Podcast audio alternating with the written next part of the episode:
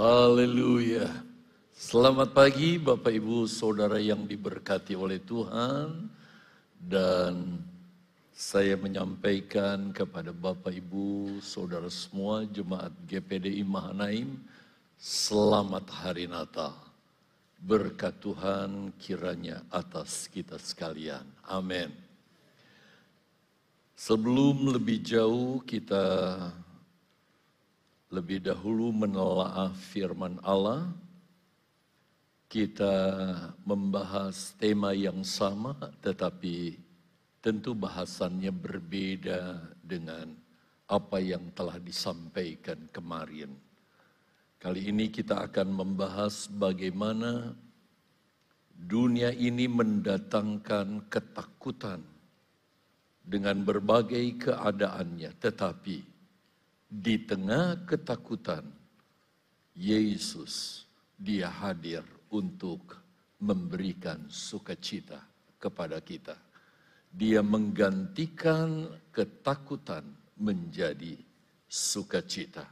Mari kembali kita perhatikan ayat pokoknya yang diberikan oleh panitia dalam Lukas pasal yang kedua ayat yang ke-10.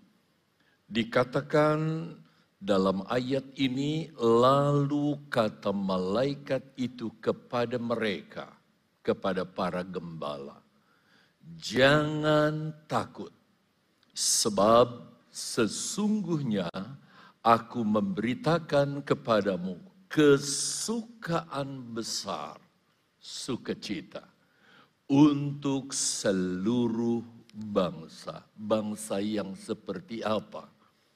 Yaitu bangsa yang mau terima Yesus sebagai sumber sukacita itu.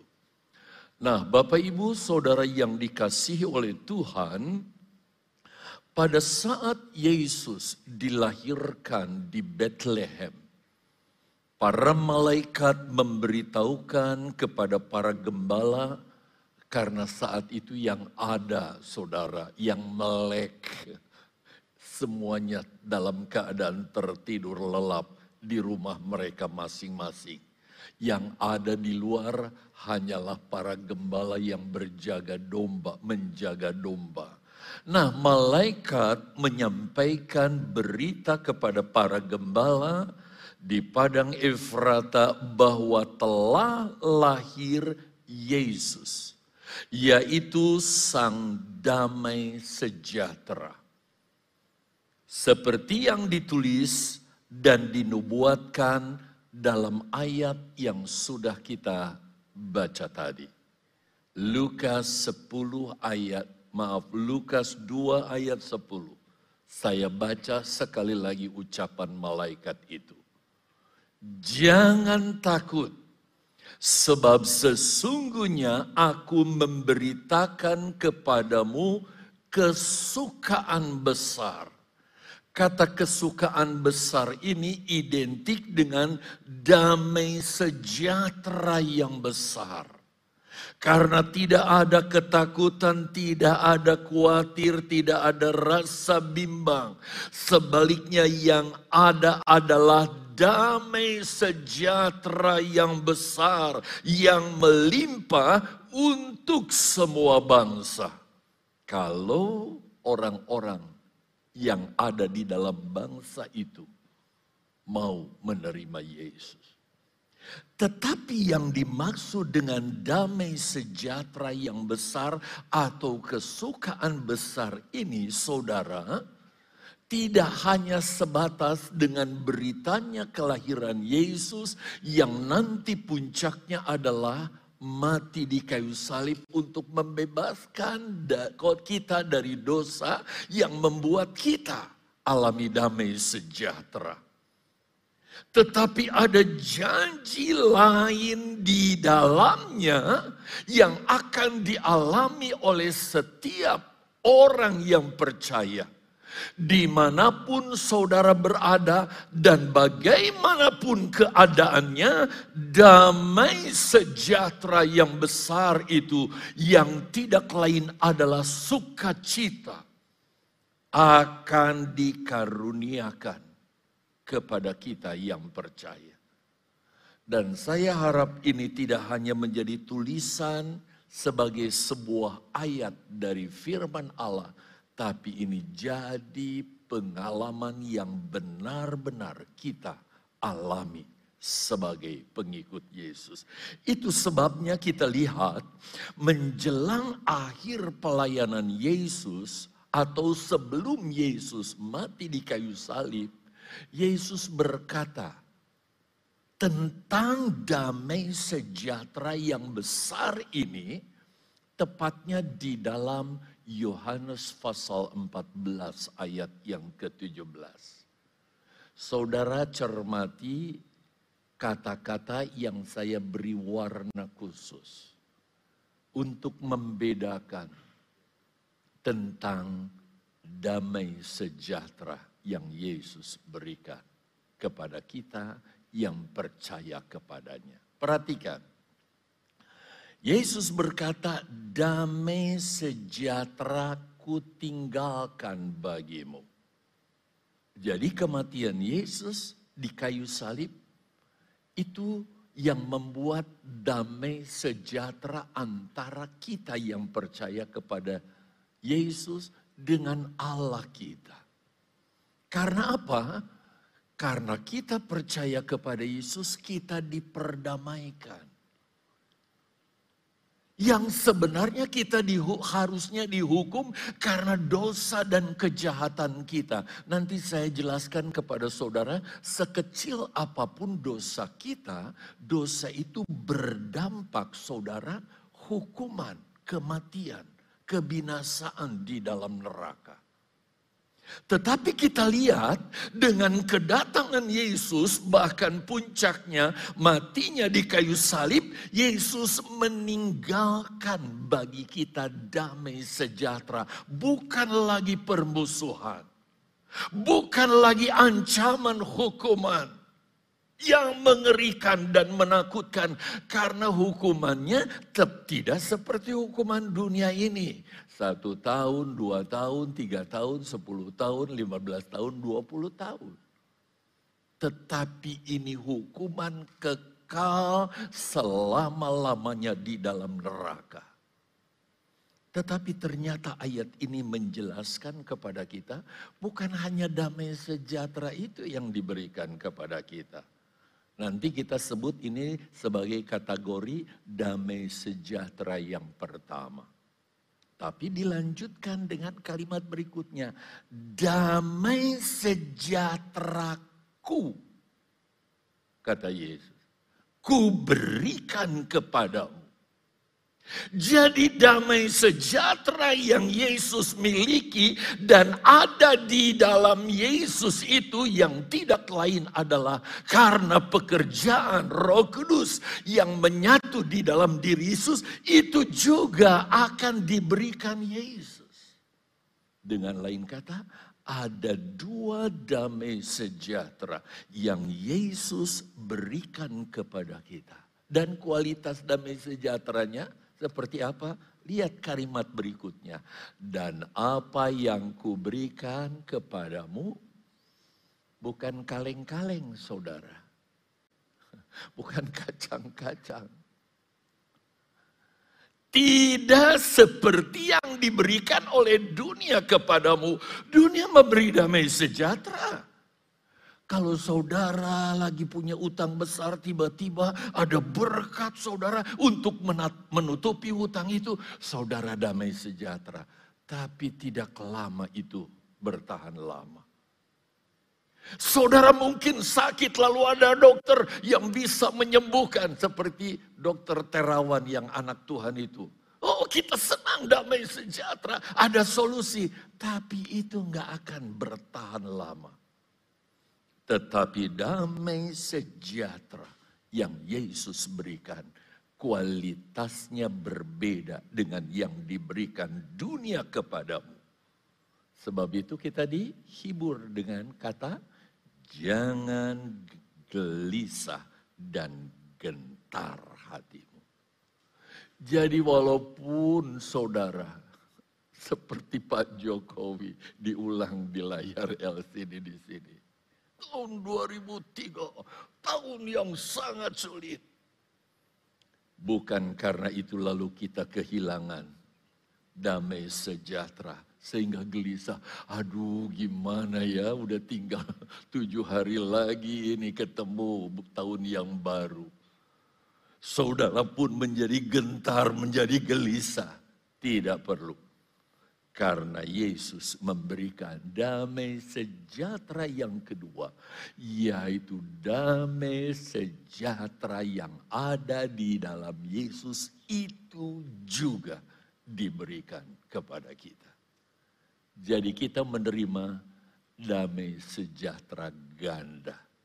Luar biasa. Dan apa saja tentang itu? Dari sini kita bisa tarik kesimpulan ada dua damai sejahtera yang Yesus berikan bagi setiap orang yang membuka hatinya dan percaya kepada Yesus. Jadi kalau saudara benar-benar sudah terima Natal itu, percaya kepada Yesus, seharusnya dua damai sejahtera ini sudah jadi pengalaman kita Bukan lagi nanti, kap, apabila, kalau dan sebagainya. Seharusnya saudara sudah menikmatinya.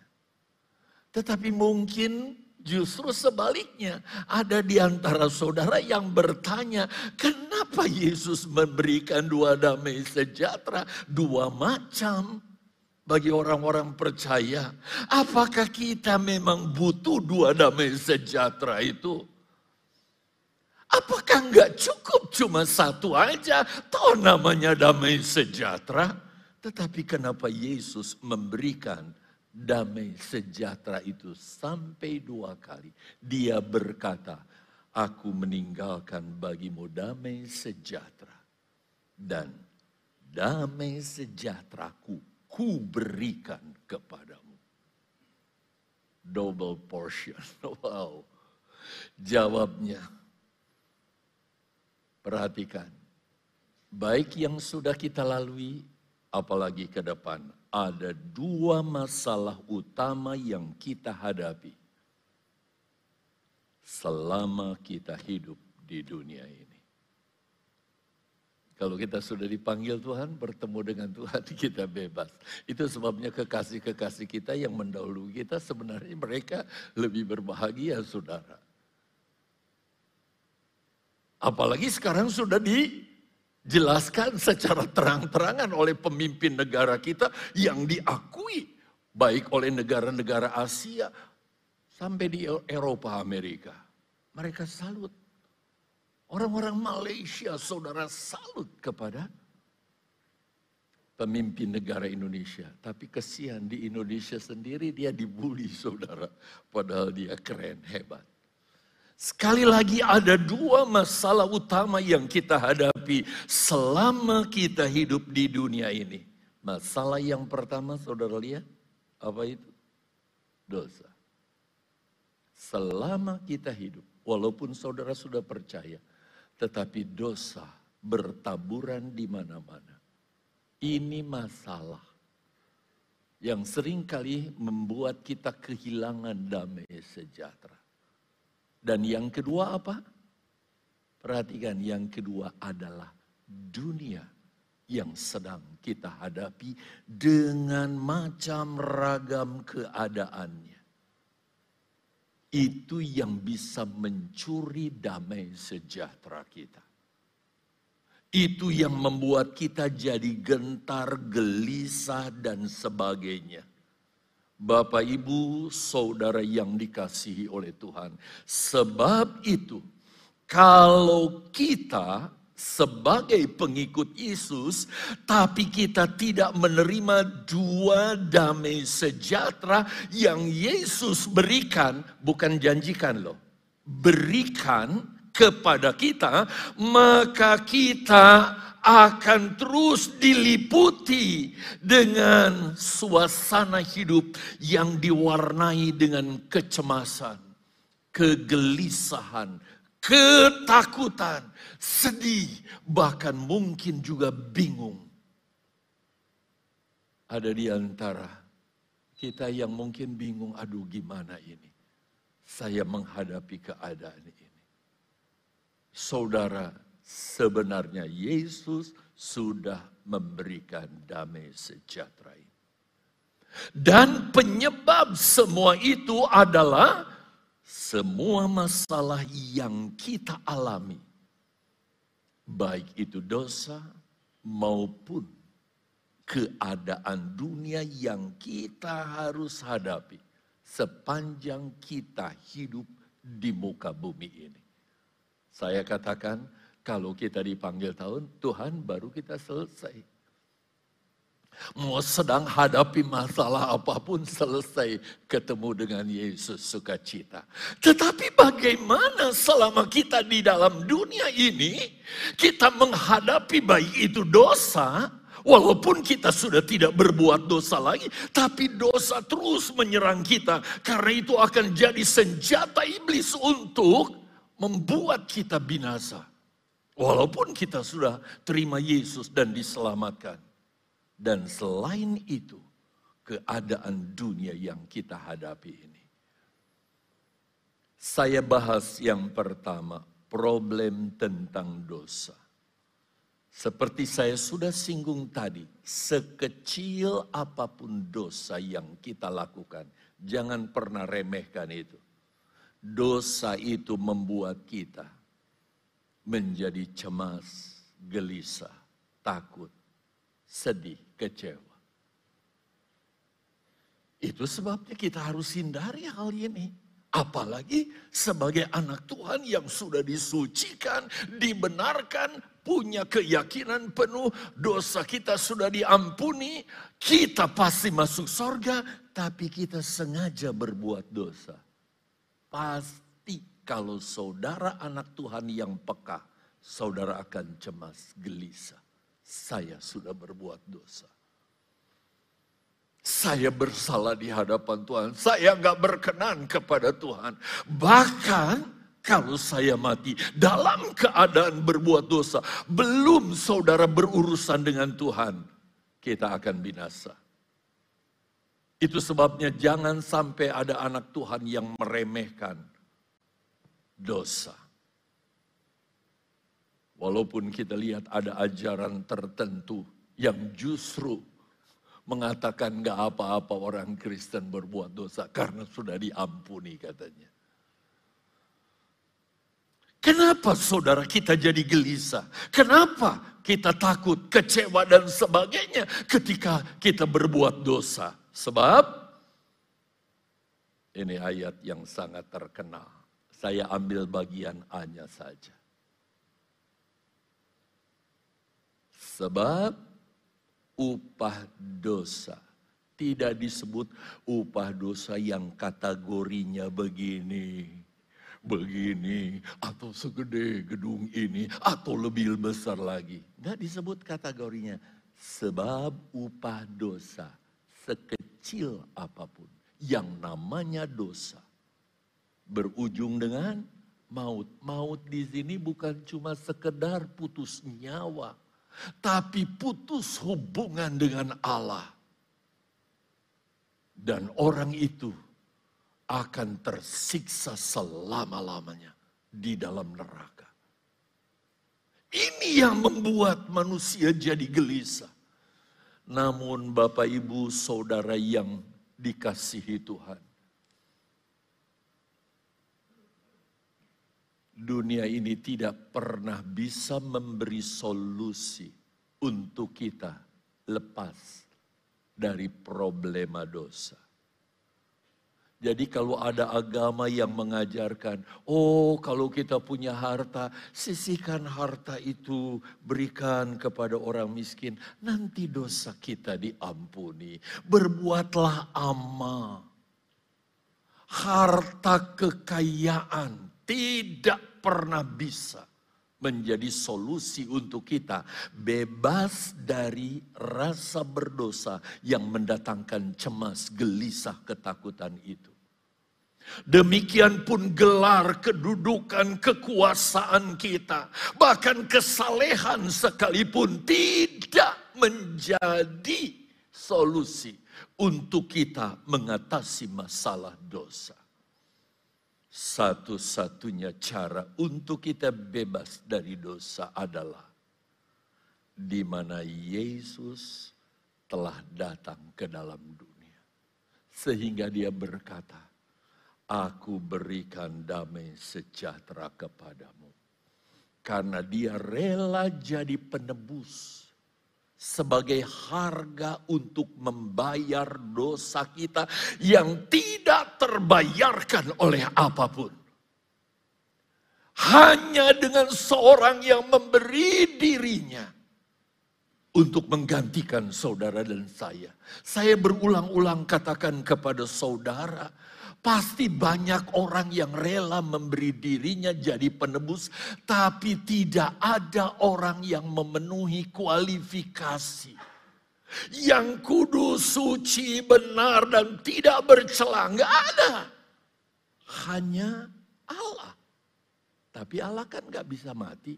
Itu sebabnya kita rayakan hari ini. Kelahirannya. Untuk memberikan kepadamu damai sejahtera. Lewat kematiannya di atas kayu salib. Itu sebabnya Bapak Ibu saudara yang dikasihi Tuhan.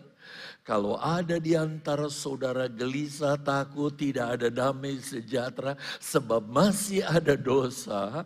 Biarlah kita tinggalkan cara hidup kita yang lama yang masih suka berakrab ria dengan dosa. Tapi kalau saat ini kita akui dosa-dosa itu, saya percaya saat saudara duduk seperti sekarang ini pun ketika saudara mendengar Tuhan, saya salah, saya berdosa. Padahal saya sudah percaya kepadamu. Dia adalah Allah yang setia dan adil.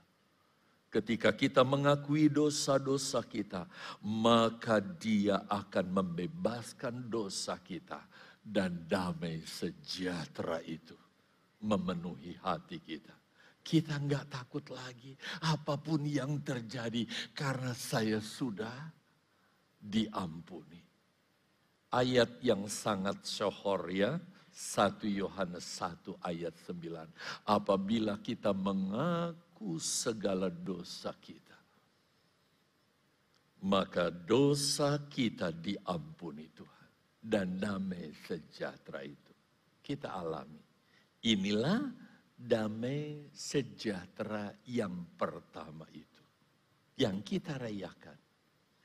Tetapi saudara, setelah kita diampuni, kalau kita langsung saudara, kayak orang yang disalib di sebelah Yesus saudara, ketika dia mau mati dia berkata, Ya Yesus ingatlah kepadaku kalau engkau datang sebagai Raja. Dia mengimani Yesus adalah Mesias yang adalah Raja. Yesus berkata pada hari ini engkau bersama dengan aku di Firdaus. Kita senang kan? Udah nggak menghadapi problem dunia ini. Langsung di Firdaus bersama Yesus. Wow senang sekali. Tapi pada kenyataannya Tuhan izinkan kita hidup di muka bumi ini. Supaya tentunya menjadi saksi di tengah dunia ini. Kalau kita berkeluarga, seluruh keluarga kita, kita pastikan mereka sudah diselamatkan menantu, cucu, dan semuanya di dalam Kristus. Setia kepada Tuhan. Itu tujuan Tuhan. Tapi problem hidup di dunia ini tidak bisa kita, saudara, hindarkan. Bagi kita sebagai anak Tuhan mungkin dosa-dosa itu sudah tidak masalah lagi, sudah tidak jadi problem. Karena saudara sudah percaya kepada Yesus dengan sungguh-sungguh, saudara sudah diampuni, saudara sudah tinggalkan kebiasaan yang lama, yang dulu menjadi kebiasaan buruk kita, bahkan kita sudah dilahirkan baru. Menjadi ciptaan yang baru, yang lama sudah lenyap dan yang baru sudah datang. Artinya sifat, kelakuan, perbuatan, cara hidup sudah benar-benar baru di hadapan Tuhan. Namun kita tidak bisa tidak hidup ini kita harus jalani. Dan kita tahu bahwa keadaan dunia menjelang kedatangan Yesus kedua kali bukan semakin menyenangkan tetapi semakin buruk, semakin menakutkan. Seperti yang dikatakan di dalam 2 Timotius pasal 3 ayat yang pertama. Ketahuilah bahwa pada hari-hari terakhir apa katanya? Semua dong. Apa katanya? Akan datang masa yang sukar. Ini diucapkan oleh, oleh Rasul Paulus pada tahun 58 Masehi, abad pertama. Sekarang waktu sudah berjalan dan kita hidup di tahun 2022 abad 21. Jadi ucapan ini adalah 20 abad yang lalu. Kira-kira apakah bunyinya masih sama? Ketahuilah bahwa pada hari-hari terakhir akan datang masa yang sukar sudah berubah. Ketahuilah bahwa pada hari ini, hari-hari yang kita hadapi, seminggu lagi 2023, telah datang masa yang suka. Dan kita tidak bisa menghindar dari dunia yang kondisinya seperti ini. Mau lari ke mana? Ke Malaysia, Singapura, Malaysia. Singapura aja kelabakan, Malaysia juga. Ke Amerika, ke Australia. Semua saudara akan temui hal yang sama. Tetapi puji Tuhan, bagi kita yang percaya kepada Yesus, kita punya solusi yang luar biasa. Karena Yesus berkata, damai sejahteraku yang aku miliki ini, ku berikan juga kepadamu. Wow. Ini hanya fasilitas yang Yesus berikan kepada kita yang percaya. Jadi sebagai anak Tuhan, Walaupun Jokowi bilang begitu atau pejabat dunia siapa pun menyampaikan karena memang faktanya seperti itu. Tapi dengar, ada yang berkata kepada kita dengan satu janji yang tidak akan pernah dia ingkari. Damai sejahteraku aku berikan kepadamu. Itu sebabnya saudara, yang disebut masa sukar itu bagi kita, walaupun sekarang sudah ada di depan mata kita, kita tidak perlu menjadi takut karenanya. Damai sejahtera itu sudah diberikan, tapi perhatikan, tidak sedikit anak Tuhan. Kita harus jujur terbuka saudara. Pengikut Yesus kita telah terima damai sejahtera yang pertama. Kepastian keselamatan karena Yesus sudah mengampuni dosa kita. Kalau toh kita tersandung, Yesus memberi fasilitas kepada kita untuk kita mengaku dengan jujur. Sehingga damai sejahtera yang pertama, kepastian kita selamat itu, itu benar-benar sudah ada di tangan kita. Tetapi perhatikan saudara. Sangat sedikit sekali anak Tuhan. Kita harus jujur ya, terbuka. Yang benar-benar telah alami damai sejahtera yang kedua itu. Yaitu damai sejahtera yang Yesus miliki itu kita juga miliki karena dia berjanji berikan kepada kita saudara. Sehingga tidak sedikit ketika berita-berita yang gak mengenakan ini kita dengar membuat kita jadi goncang. Entah itu berita keuangan, berita tentang usaha, berita tentang bencana, beribu-ribu macam berita datang kepada kita. Kita menjadi cemas, takut, tinggal. Bahkan tidak sedikit yang tinggalkan Yesus. Kehilangan damai sejahtera itu. Sehingga kita tidak menikmati apa yang Yesus katakan, damai sejahteraku ku berikan kepadamu. Nah, saya ingin memberi contoh untuk memudahkan pengertian saudara dalam menangkap apa yang saya sampaikan supaya saudara mengerti apa sih damai sejahteraku ku berikan kepadamu maka saudara untuk itu saya ingin mengajak saudara melihat kisah. Ini sudah terjadi. Dan ini dicatat tentunya untuk kita jadikan contoh. Bahwa apa yang Yesus janjikan itu benar-benar kita alami.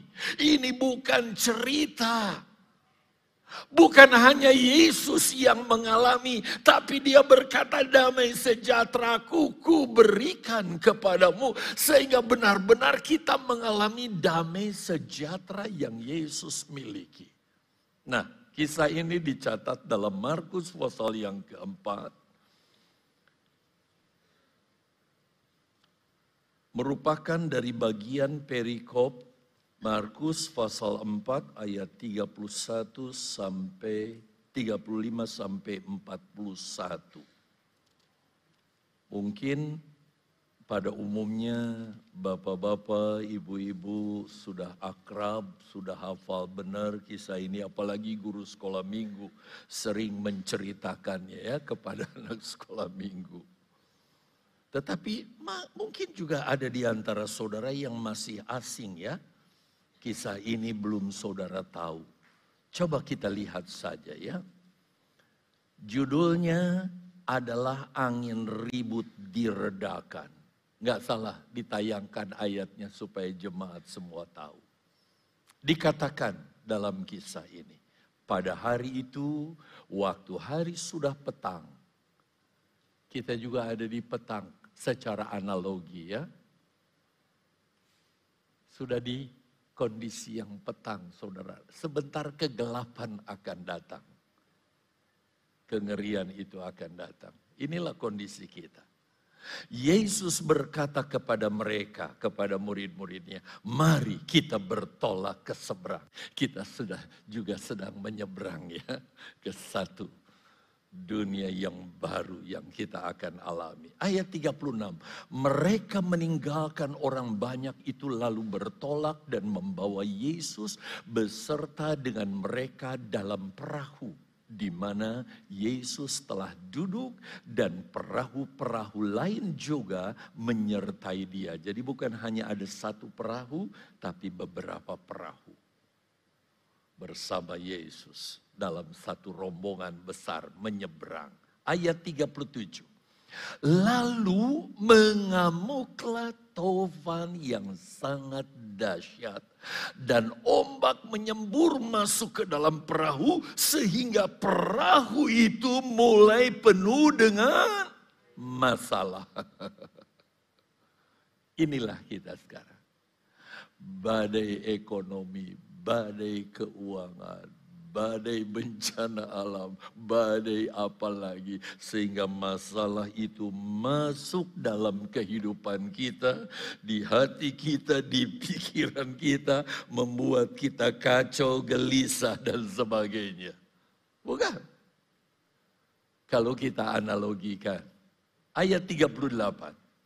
Pada waktu itu Yesus sedang dalam badai Yesus tidur di Buritan. Di Buritan itu di bagian belakang perahu. Di mana ada setirnya di situ ya dan sebagainya. Di sebuah tilam. Maka murid-muridnya membangunkan dia dan berkata kepadanya, Guru, engkau tidak peduli kalau kita binasa. Yesus tidur lelap enak di sebuah tilam. Damai sejahtera. Murid-murid gelisah. Ini kekristenan. Harusnya damai sejahtera Yesus juga ada di dalam diri murid-murid. Tetapi yang terjadi hanya Yesus yang damai sejahtera, murid-murid gelisah, ketakutan, bahkan masa engkau nggak peduli kalau kami ini di ujung kematian, mau binasa ini. Lalu sikap Yesus ketika melihat murid-muridnya begini, aduh kesian kalian ya oke. Coba kita lihat ayat yang ke-40. Ia pun bangun, ayat 39. Menghardik angin itu dan berkata kepada danau itu, "Diam, tenanglah." Wah, kalau kita punya otoritas seperti ini karena damai sejahtera Kristus ada di dalam diri kita. Ketika badai masuk rumah tangga saudara, diam kamu. Jangan masuk ke rumahku, jangan masuk di hatiku, jangan masuk di sini. Nggak perlu sleeping pill, saudara. Tidur malam. Lalu angin itu reda dan danau itu menjadi teduh sekali. Otoritas yang sama kita akan miliki kalau damai sejahtera yang kedua itu benar-benar kita terima dalam hati kita. Coba ayat yang ke-40. Yesus apakan murid-muridnya? Manjakan? Yesus marahi mereka. Lalu ia berkata kepada mereka, "Mengapa kamu begitu takut? Mengapa kamu tidak percaya?" Ayat ini tertulis di dalam firman Allah, "Damai sejahtera ku ku berikan kepadamu." Supaya sejahtera yang Yesus alami juga kita alami. Dan ini bukan omong kosong saudara. Tapi kenyataannya banyak di antara kita yang hidup dalam ketakutan begitu rupa. Lanjutkan berapa ayat lagi ya. Mereka menjadi sangat takut dan berkata seorang kepada lain. Kesian, berapa lama mereka sudah ikut Yesus? Siapa gerangan orang ini? Sehingga angin pun dan danau taat kepadanya. Saudara, biarlah dunia terkagum, terheran-heran melihat anak-anak Tuhan yang memiliki damai sejahtera yang kedua yang Yesus janjikan. Oleh pekerjaan roh kudusnya. Yang ada di dalam hidup kita memberikan damai sejahtera yang oleh janji-janji firman memberikan damai sejahtera kepada kita. Kita lanjut kepada catatan. Berbeda saudara, setelah Yesus naik ke sorga, lalu roh kudus dicurahkan kepada murid-murid. Murid-murid menerima damai sejahtera yang kedua. Mereka dipenuhi dengan roh kudus. Membuat murid-murid bukan hanya mereka terima damai sejahtera karena tidak takut mati, karena kepastian keselamatan sudah ada di tangan mereka oleh korban Yesus di kayu salib, tapi mereka juga mengalami damai sejahtera yang kedua, sehingga ancaman apa pun yang diperhadapkan kepada mereka tidak membuat mereka menjadi takut. Perubahan yang dialami oleh rasul-rasul, murid-murid Yesus yang juga seharusnya kita sebagai pengikut Yesus alami yang sama kita bisa lihat di dalam kisah 12 ayat 1 sampai dengan ayat yang ke-11. Seperti yang tadi sekarang kita lihat dari kisah Rasul. Perubahannya. Mungkin saudara Petrus salah satu tokoh yang akan sebentar kita bahas di kisah Rasul pasal 12. Ketika di danau itu dia juga yang berteriak-teriak. Sebab dia orang yang paling vokal kan. Guru, kenapa engkau tidur saja dan engkau membiarkan kami binasa? Tetapi kali ini dia mengalami damai sejahtera yang sejati itu di dalam hidupnya. Yuk kita lihat kisahnya ya. Saya harap saudara nggak keberatan melihat kisah ini. Ayat demi ayat saya bahas ya. Kira-kira pada waktu itu Raja Herodes mulai bertindak dengan keras terhadap beberapa orang dari Kita lihat radikal-radikal sekarang. Orang yang bersikap keras. Kita bersyukur saudara pemimpin negara kita. Ya tuh. Bersikap adil. Dan kekristenan betul-betul luar biasa ya. Tapi nggak tahu nanti tahun 2024 siapa yang jadi pengganti.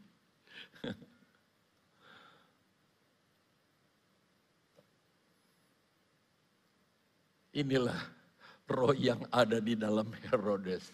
Coba ayat 2, kita pindah ke ayat 2. Ia menyuruh membunuh Yakobus saudara Yohanes dengan pedang. Hamba Tuhan. Yakobus saudara Yohanes dibunuh dengan pedang.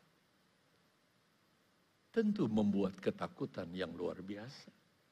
Sehingga ketakutan itu merembet juga kepada yang lain, kepada Petrus. Lihat ayat 3. Ketika ia melihat bahwa hal itu menyenangkan hati orang Yahudi, bayangkan kalau pemimpin negaranya kayak begini, saudara, ekstrim, nggak adil. Ketika dia membunuh Yakobus, rupanya kaum radikal ini mendukung hidup Herodes. Dia besar kepala. Sehingga saudara kita lihat ia melanjutkan perbuatannya, kekejamannya itu dan menyuruh menahan Petrus di penjara Petrus. Ditahan. Waktu hari, waktu itu hari raya roti tidak beragi, yaitu hari-hari menjelang Paskah puncaknya. Sehingga mereka tidak mau menyinggung ini. Eksekusi terhadap Petrus saudara ditunda sampai hari raya roti yang tidak beragi yang berlangsung sampai puncaknya pasca itu tujuh hari. Saudara di, membuat eksekusi terhadap Petrus sebagai kelanjutan eksekusi terhadap Yakubus ini ditunda dulu. Karena ada hari raya, hormati hari raya. Bagi orang Yahudi. Tapi kaum radikal udah senang. Petrus sudah ketangkap. Tinggal dieksekusi. Berikut ayat yang keempat. Setelah Petrus ditangkap, Herodes menyuruh memenjarakannya di bawah penjagaan empat regu. Masing-masing terdiri dari empat prajurit. Empat regu, masing-masing regu empat prajurit. Jadi berapa empat kali empat? Enam belas. Bergantian. Kalau dibagi 24, 24 jam dibagi empat berapa saudara? Nah, mereka kerja 6-6 jam. Menjaga satu orang Petrus di dalam penjara. Maksudnya ialah supaya sehabis pasca ia menghadapkan ke depan orang banyak Untuk apa? Lihat ayat 5. Demikianlah Petrus ditahan di dalam penjara. Tetapi jemaat dengan tekun mendoakannya kepada Allah. Jemaat gak bisa apa-apa. Nggak ada pejabat dari pejemaat yang bisa mendekati Herodes lalu bernegosiasi, nggak ada. Hanya bisa gunakan lutut Tuhan, engkau yang berjanji melindungi, menjagai aku. Hanya berdoa kepada Tuhan. Lalu apa yang terjadi? Ayat 6. Pada malam sebelum Herodes hendak mengadakan eh menghadapkannya kepada orang banyak untuk dieksekusi maksudnya. Petrus apa? Petrus apa? Tidur. Kira-kira gimana kalau saudara besok dieksekusi, malam ini bisa tidur enggak?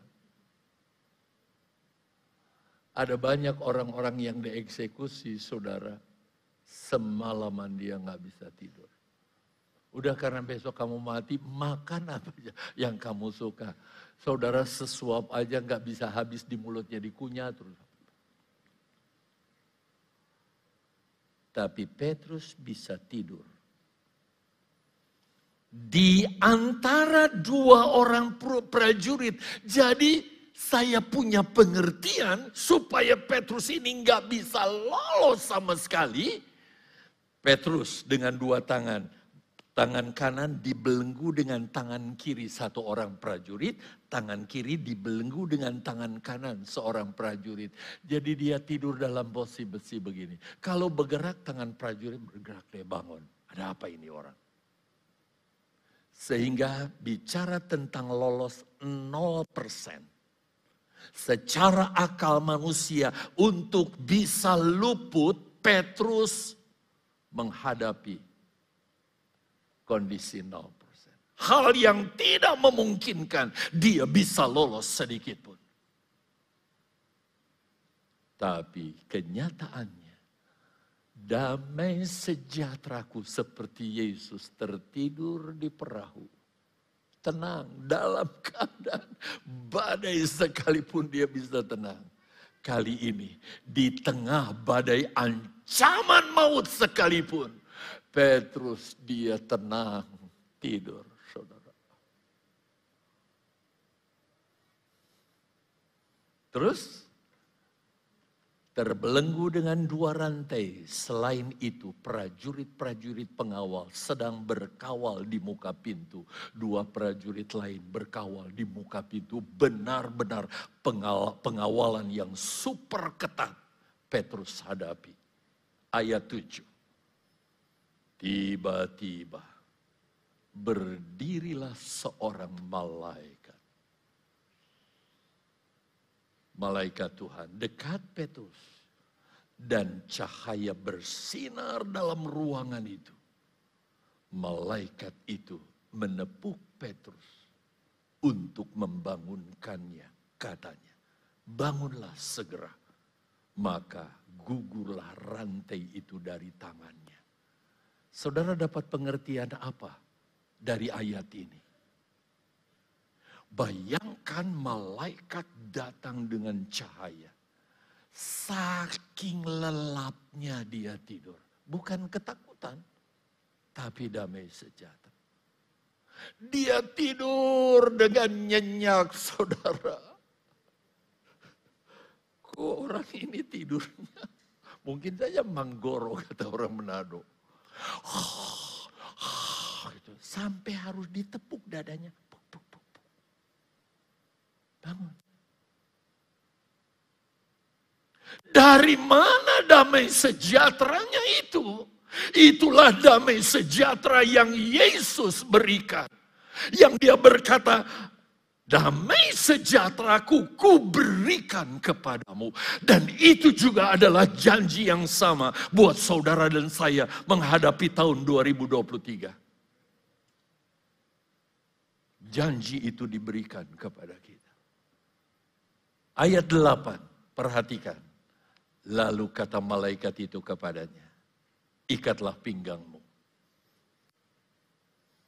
dan kenakan sepatumu. Ia pun perbuat demikian. Lalu malaikat itu berkata kepadanya, kenakanlah jubahmu dan ikutlah aku. Lanjut. Lalu ia mengikuti malaikat itu keluar. Saudara, ada solusi, ada jalan keluar. Kalau kita benar-benar menikmati damai sejahtera Yesus itu di dalam hidup kita. Tuhan memberikan kelepasan begitu rupa. Sampai ketika pulang saya singkatkan saja. Dia menghampiri salah satu rumah dari murid Yesus. Dia ketuk pintu rumah itu. Lalu orang itu berkata, siapa ya? Aku Petrus. Gak dibukain, malah ditutup lagi. Saking anehnya. Lalu dia laporkan ibu-ibu, di luar itu ada orang aku Petrus. Ya buka dong. Kan mereka sudah doakan saudara. Saking ajaibnya. Karena tidak masuk akal, tidak memungkinkan untuk terjadi hal serupa itu. Tapi Yesus bisa lakukan. Yang benar-benar memberikan damai sejahtera. Yang sejati. Kepada setiap orang yang percaya kepada Yesus. Itu sebabnya mari. Kita masuki kita lewati tujuh hari ke depan. Sampai kita nanti ketemu di ibadah perdana tahun 2023. Disertai dengan perjamuan Tuhan. Kita song-song tahun yang baru. Dengan kemenangan yang gilang-gilang, gilang gemilang dari Tuhan Yesus Kristus. Yang menjanjikan bagi kita damai sejahtera yang kedua ini. Nah, sekali lagi saudara, damai sejahtera ini dia bukan datang dari karena berlimpahnya harta, uang yang banyak, posisi yang menjanjikan dan apa pun itu juga. Tetapi itu datang dari Allah sendiri lewat rohnya di dalam hidup orang-orang yang percaya. Tuhan Yesus memberkati saudara.